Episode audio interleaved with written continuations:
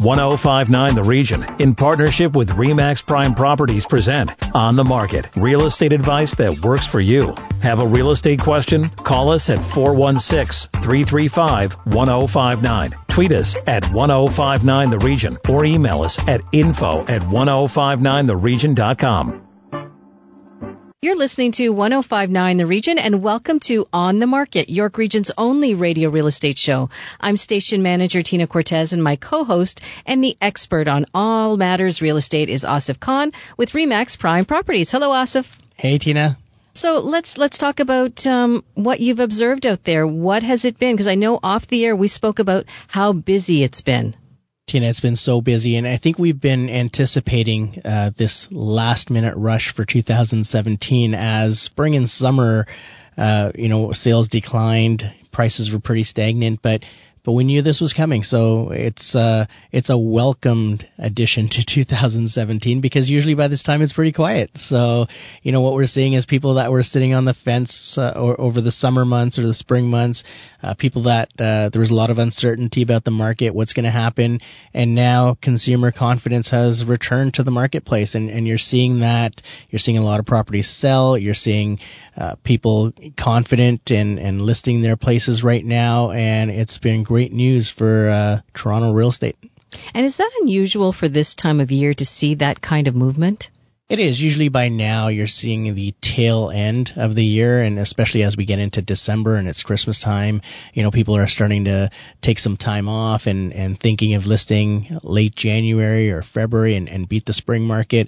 But right now you're seeing a lot of activity. You're seeing houses that have been on sale for 120 days or 90, 95 days starting to move now because the buyer traffic has returned. And and this is great. And, and, even for people that couldn't buy in the hot market like if you think of all the people that flip properties January to April they couldn't buy any properties because you couldn't get a deal. And if you're overpaying or, or you know paying over asking for a property it's hard for uh, you know people that are flipping properties to make any money because you're giving up your profitability right off the top so we've we've seen now with a more balanced market in place, you're starting to see them come back into it too, and that's a great boost for our industry as a whole and and the economy as a whole because they're spending money at the Home Depots and Lowe's and Canadian Tires and and they're putting more money back into the economy, and it's great to see. So it really is a ripple effect. It is. It sure is. So is that what you were seeing earlier in the year that everything was just overpriced and it was just too hot? Well, overpriced. I mean, the prices pretty much stay the same. Eh, market price doesn't really change. It goes up a steady, you know, five, six, eight percent per year. What we saw earlier on was a supply and demand issue. There was no supply, and demand was so high that people were paying more for that home just just to get into a home. So the multiple offer phenomenon uh, lasted until about April when the government stepped in and, and made some changes what those did was they didn't really address the supply and demand uh, or anything like that, but they scared people, and and people started sitting on the fence, wondering, you know, when the other shoe will drop, and then the interest rate hikes came, and and still nothing happened. So now you're seeing all these people that were sitting on the fence return to the market.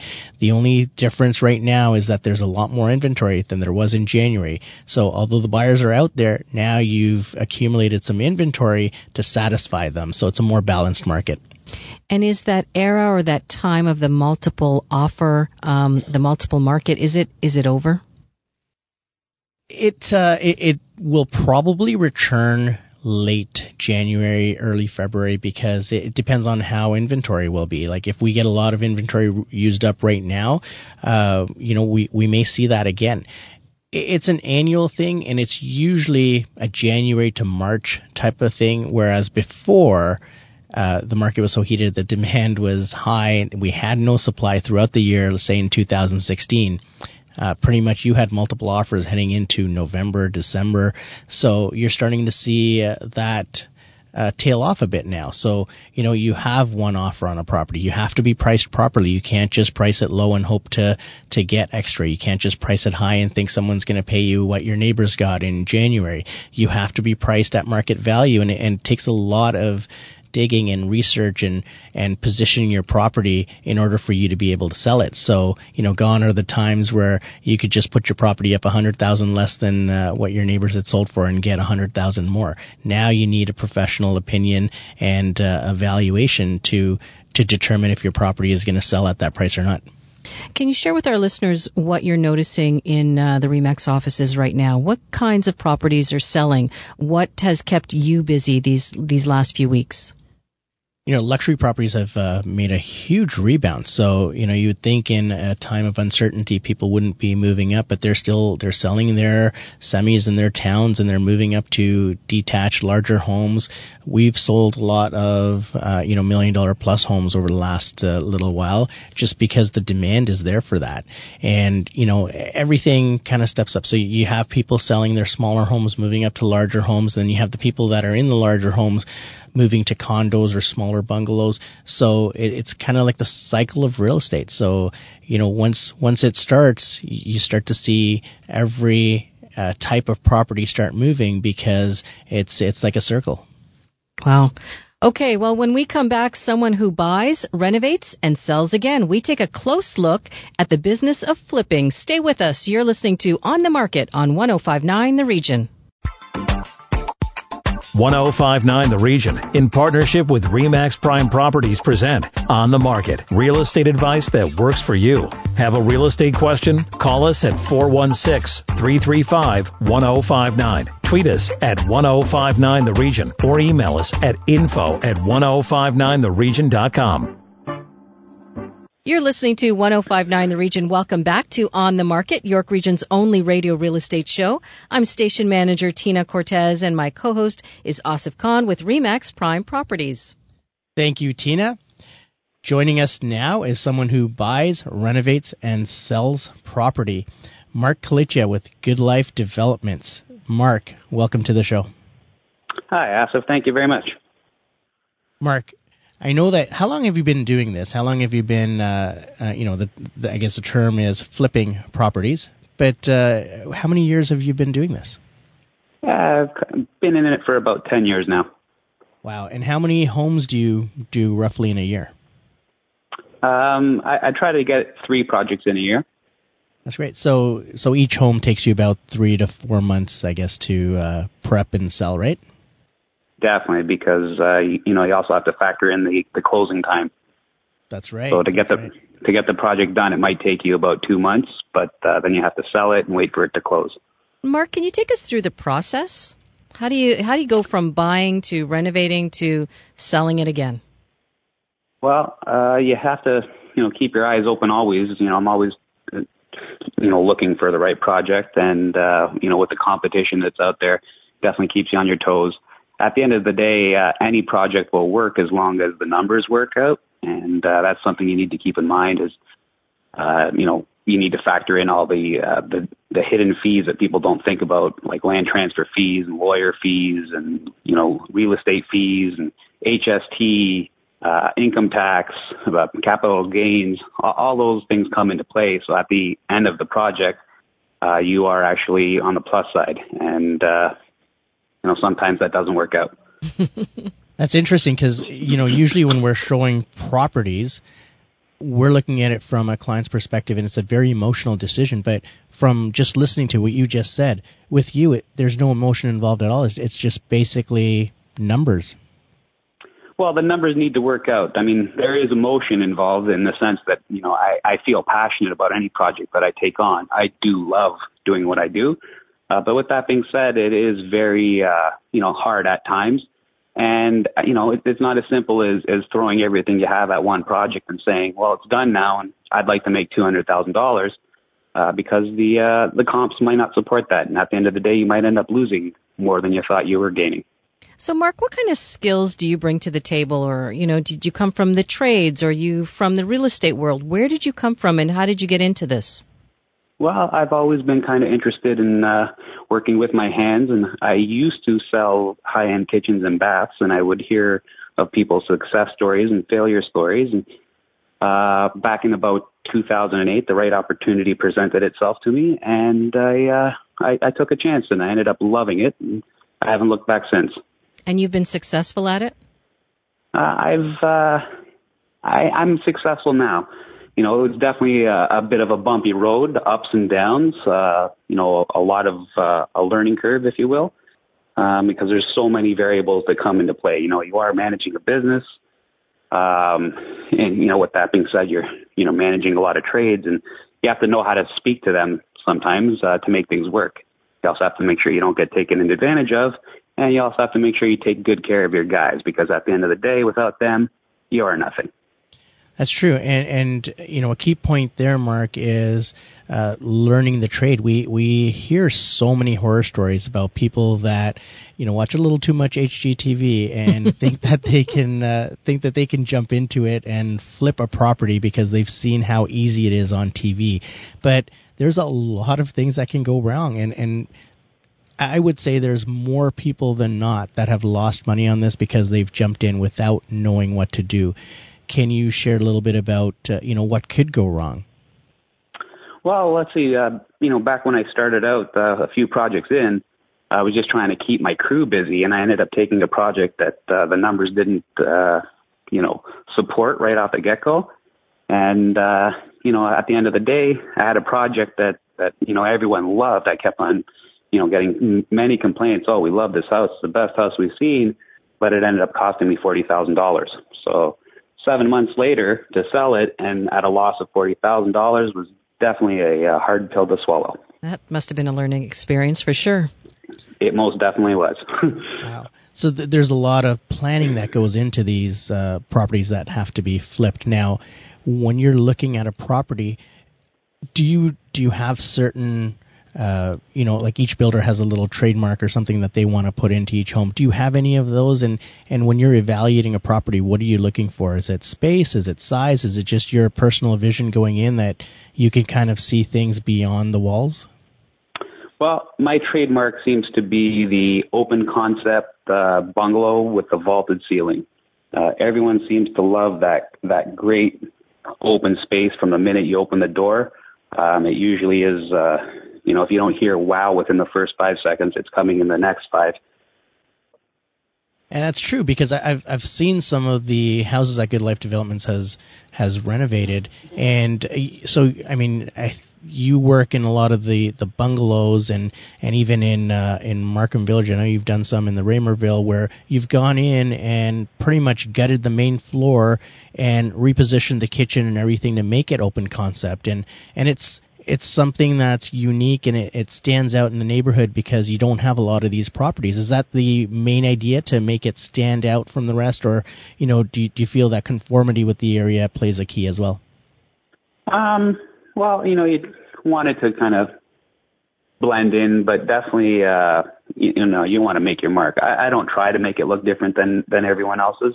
It just ends up working out that way. And I think a big part of it is that I do everything with passion. So uh, everything's done 100%, um, and and it translates to a uh, an amazing looking product.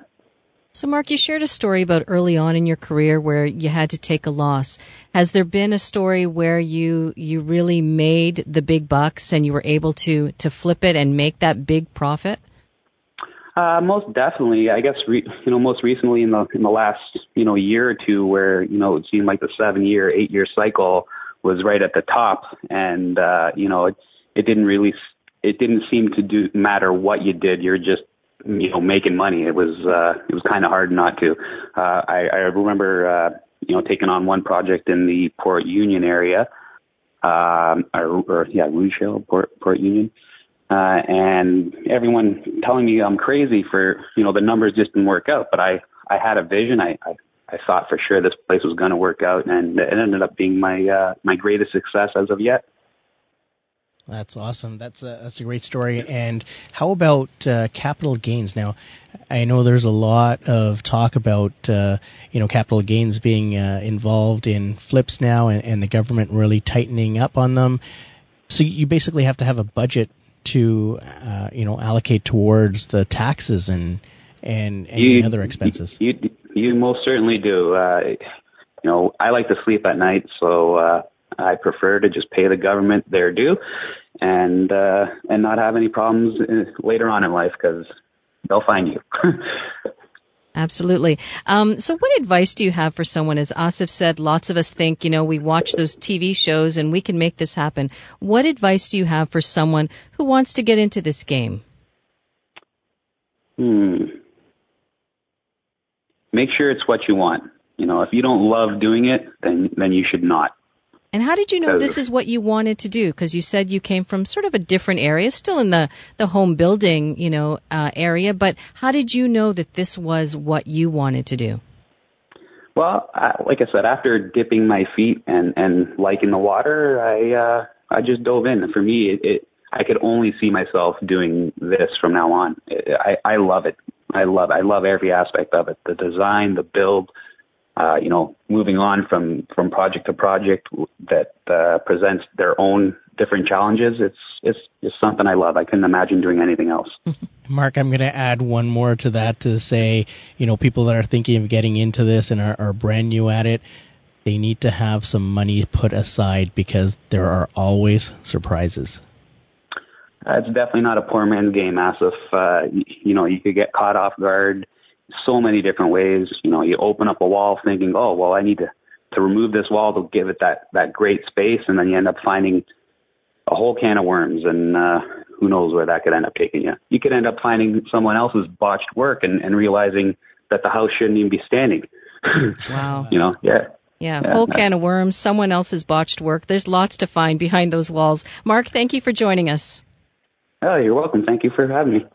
When we come back, now that you know how to flip, what about financing? Those details are coming up. And just a reminder, if you missed any part of our show, go to 1059theregion.com and click on On the Market section. Stay with us. You're listening to 1059 The Region. 1059 The Region, in partnership with REMAX Prime Properties, present On the Market real estate advice that works for you. Have a real estate question? Call us at 416 335 1059. Tweet us at 1059 The Region or email us at info at 1059theregion.com. Welcome back to On the Market, York Region's only radio real estate show on 1059 The Region. I'm station manager Tina Cortez and my co-host is Asif Khan with Remax Prime Properties. Thank you, Tina. You know, we heard a lot of great information from uh, Mark there about flippers, and, and joining us now uh, with some financing options for flippers is Cindy Mason with the Mortgage Domain. Cindy, welcome to On the Market. Thank you, Asif. Cindy, I know there's uh, many products out there that uh, people that flip homes uh, can utilize. Can you touch on a few different options for us? Uh, absolutely. Um, the first question that I get from um, clients who are looking to do this type of financing is they're they're looking for fully open mortgages. They're trying to avoid um, penalties and that kind of thing. So um, typically, they will look for something that won't have a penalty when they ultimately sell the property. So, so the first of... discussion I have with them is how long they expect the flip to take. So uh, typically open mortgages have higher interest rates than closed mortgages, and there's a reason for that. The bank wants to make sure they're going to they're going to make money off of uh, the open mortgages as well. So, if they're planning to flip it within a few months, an open mortgage is usually a very good option for them because it will avoid a penalty. If they're planning to keep it you know, if it's going to take some time to to fix it up and and you know six months or more, they may want to consider um, you know maybe a variable rate mortgage where the penalty will only ever be a three month interest uh, penalty and um, but they would actually save money in the interest rate because a closed a closed mortgage will have a lower interest rate. So I usually work out some calculations for them um, through our discussions to find out what makes the most sense paying the penalty or have a, having a fully open mortgage. That's a great point because uh, a lot of times people don't take this into consideration, and we've heard horror stories where people went in with a five-year closed uh, term, and when they went to flip their home, I think their penalty was in the twenty twenty-three thousand dollar range. Wow! And uh, that ate up all the profit that they were making on these flips. So great, great idea with the open mortgages. Yeah, absolutely. Um, or even even a variable rate closed, a five year or shorter term closed mortgage. You're, you, the chances of having one of those crazy penalties will be less in a shorter term. What kind of rate? Well, and a variable. Kind of, what kind of rates are we looking at then for an open and a closed? Just uh, average, no specifics, obviously. Um, closed mortgage, five-year fixed is going to be around the three percent. Um, two-year, you know, high twos. Uh, a closed mortgage um, can be around five, six percent sometimes. Um, you mean, you mean another product open, that the open mortgage would Yeah, be five it- to six. it's going to be higher for sure. Um, so uh, sometimes, depending on how long they're going to keep that property, that the difference in the interest that they would be paying closed versus open um, far outweighs any penalty they might have. So the trick is to kind of get a balance um, and and really look ahead to to what the plan is with the flip. So it's almost like you have to sit down with the the company or the person that's flipping these homes and and have a, a game plan in place prior uh, to say you know how many homes are you going to flip in in the year and and what type of product are we going to offer you because it's not really one product fits all. No, absolutely, absolutely. Now there there are some banks who offer line of credit products. Um, those are fully open. Uh, the only restriction there is that it can only be 65% of the value of the property that can be in uh, a line of credit. The interest rate on that is typically um, prime plus a half to prime plus one, so lower than the closed, or sorry, the um, the fixed open term. This is going to be a revolving open term uh, line of credit. But again, you're, you're stuck within that 65% range. And isn't it tough to, To determine if you're if you're going in if this is you know maybe your first or second time that you've wanted to flip a home? Um, isn't it tough to determine if it's going to take me three or six or eight months to to turn this property around? Um, and especially if you're dealing with contractors and trades, there are often delays in in renovations. How do I cover myself? How do I make sure that I'm not paying that huge penalty at the end that eats away at my profits? Um, if you're expecting it to take longer, I would recommend either a variable closed or a shorter term. So if you're thinking it's going to take a year, then maybe maybe do a one year term. Um, if it's going to take, you know, make match the term as close as possible to the time frame that you're anticipating. And if you want to be conservative, maybe choose a little bit longer, um, just to be safe.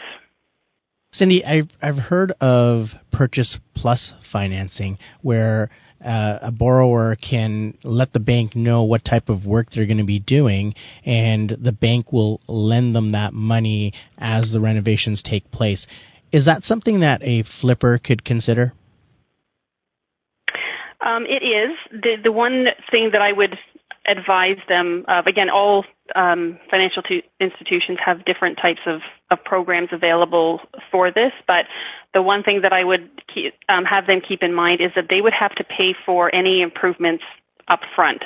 So you, they would get the quote for the work to be done. The mortgage would be approved, but they would actually have to pay for those improvements ahead of time. The bank will hold back the money. Um, an appraisal will have to be ordered and, and completed so that the bank is satisfied. Once they are satisfied that those improvements have taken place, then they get their money back. So if you don't have the money for those improvements, it wouldn't be um, a good idea to pr- proceed with something like that.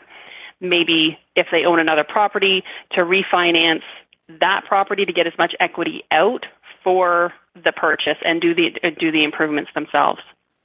Speaking of good ideas, have you ever said to someone, this is not a good idea, and given them that advice to say, maybe you should sit tight or, or anything like that? It depends on, on the scenario. Everyone's situation is different. I find if people are, you know, they only have 5% down payment, uh, they don't have a lot of assets or available cash flow or even backup from parents, um, that kind of thing, I would definitely not I would tell them, you know, maybe for the first find it find a property that doesn't need as much work. That's what we were just talking about. How uh, HGTV seems to taint people's minds, and everyone thinks that they are a flipper, and then they get into this with uh, with very little reserve and get into trouble. sure, we can all Yes. do it ourselves, can't we? yes, exactly. Um, another mistake that that I find a lot of um, pe- people make sometimes is not necessarily with flipping, but when they're if they you know they they buy a property, they tear it down and rebuild on it. You know maybe for the purpose of flipping, um, but don't get the construction financing in place ahead of time. So they think, oh, I have enough money to finance this myself, and through the the process, they run out of money. Now, if you don't start with a bank from the very beginning with the construction um, progress draw financing, um, they will not.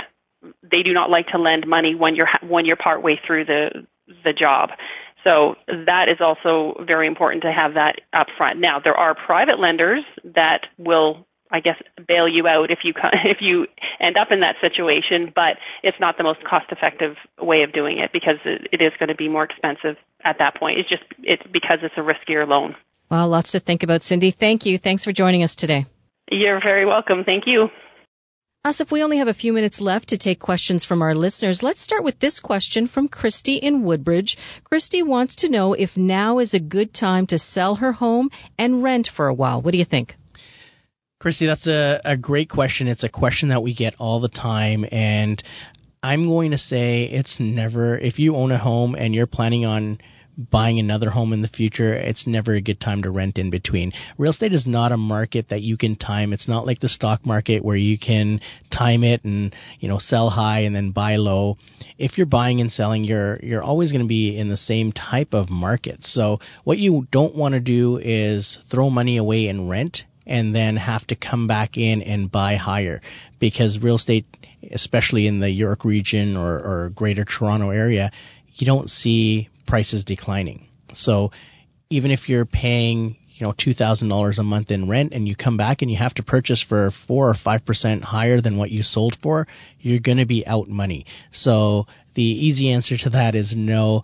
Let's try to find you a home that you can move into with the equity that you have in your home and keep uh, keep building that equity. So it's not a good idea because she probably thinks, well, I could get a bigger bang for my buck right now. Shouldn't I take advantage of the market? and pocket some of that. That's not a good plan? If if Christy wants to get back into the market later, she's going to be paying more for the house that she wants. So uh, in that situation, if she's just getting out of the market and maybe downsizing or or uh, you know moving in uh, with parents or moving in with children, that would be okay. You, you can sell now and pocket the money. But if you're going to be getting into the market in a year or two, you're going to be behind the eight ball. Okay, that makes sense. Great perspective. Thank you, Asif. That's why he's the expert. We'll catch up again next week. That's our show for this week. If you missed any part of On the Market, go to our website, 1059theregion.com. Thanks for listening. You can connect with us on Twitter at 1059 The Region, or you can call us at 416 335 1059 or email info at 1059theregion.com. Thanks for listening. This is 1059 The Region.